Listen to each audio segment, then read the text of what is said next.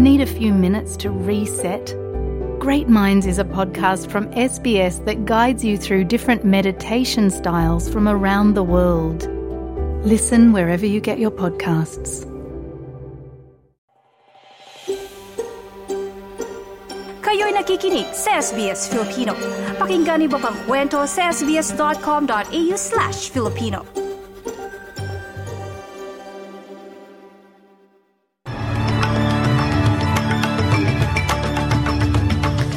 Sa ulan mabalita, milyong-milyong Australiano boboto sa unang referendum ngayong araw.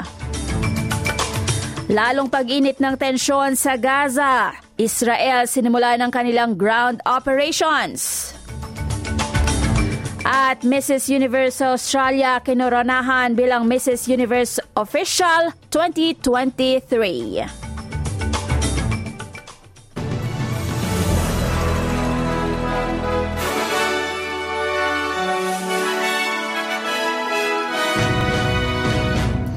Sa detalye ng mga balita, milyong-milyong Australiano ang boboto ngayong araw para sa unang referendum na mararanasan nila sa unang pagkakataon sa kanilang buhay.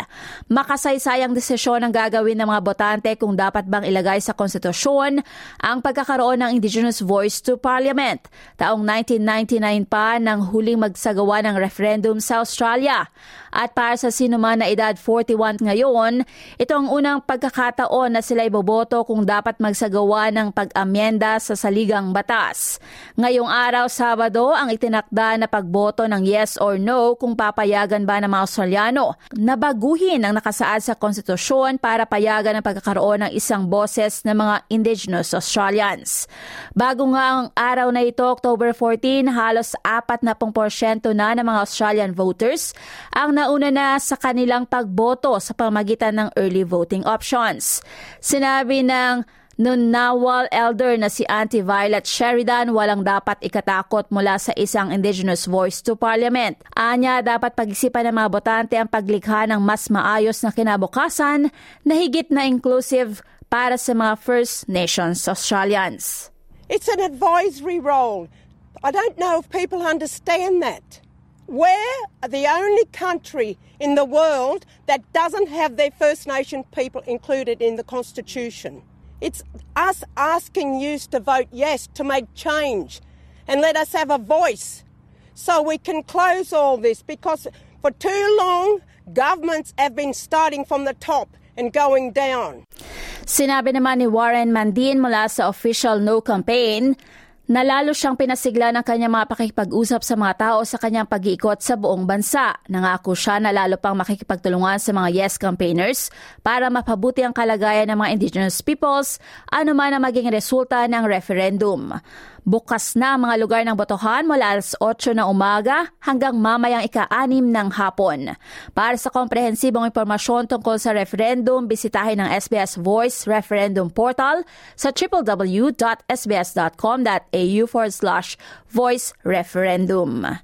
Sa ibayong dagat, sinmulan na ng Israel ang kanilang ground operation sa Gaza. Ayon sa Israeli Army, inilipat nila ang kanilang ginagawang operasyon ng labanan mula sa himpapawid ay nasa lupa o ground na ito para matugis sa mga miyembro ng Hamas at makuha mga hostage mula sa grupo. Ito ay sa gitna ng matinding tensyon matapos ng pag-atake sa timog ng Israel. Libo-libong residente ng Gaza ang lumikas matapos abisuhan ng Israel ang mahigit 1 milyong katao na lumikas patimog sa loob ng 24 oras. Sa Pilipinas naman, ilinunsad ng National Privacy Commission nitong Biyernes ang nalik ba ang PhilHealth data ko, isang pinasimple na database search portal na pwedeng magamit ng mga miyembro para i-verify ang estado ng kanilang personal na impormasyon. Ang nabanggit na portal, ang philhealthleak.privacy.gov.ph, ay eksklusibong nakapokus para sa mga insidente ng PhilHealth at hindi sumasaklaw sa ibang insidente ng data breaches ayon sa NPC. Sa ulat ng Philippine News Agency, nilikha ang naturang portal kasunod ng kamakailang insidente ng cyber attack sa database ng PhilHealth na di umano'y pinasok ng Meduza ransomware group at naipost online no October 5. Ayon sa NPC, as of October 13, ang paunang batch ng datos na makukuha sa portal ay mga individual na may edad 60 pataas na tinatayang aabot ng 1 milyon mula sa 8.5 milyon na senior citizens. Sa pamamagitan ng portal, hangad na maprotektahan ng mga impormasyon mga PhilHealth members, lalo na ang mga matatanda sa anumang identity theft, phishing attacks at iba pang uri ng cyber attack. September 22 nang ma-hack ang database ng PhilHealth na naging dahilan na mauwi sa manual operation ang mga opisina nito.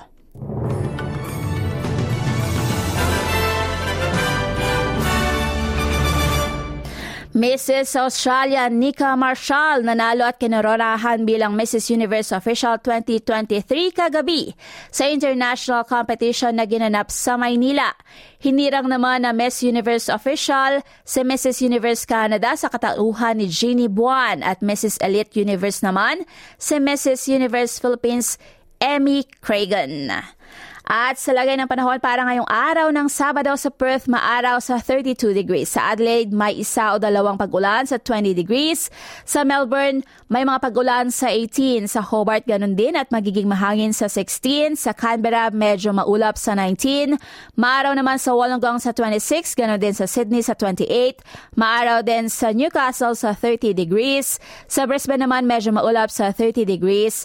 Maaraw sa Cairns sa 32 at ganoon din sa Darwin sa 36 degrees.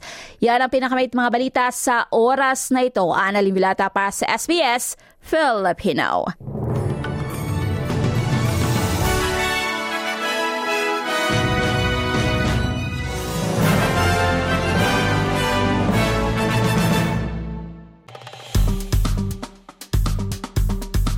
I-like, i-share, mag-comment. Sundan ang SBS Filipino sa Facebook.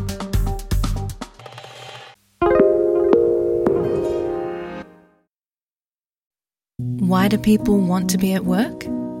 To feel heard, appreciated, part of something, and to know there's a career path for everyone. Inclusive workplaces are linked to increased innovation, productivity, and employee satisfaction. Make your organisation a place where people want to be. For inclusion and diversity training, visit inclusion-program.com.au.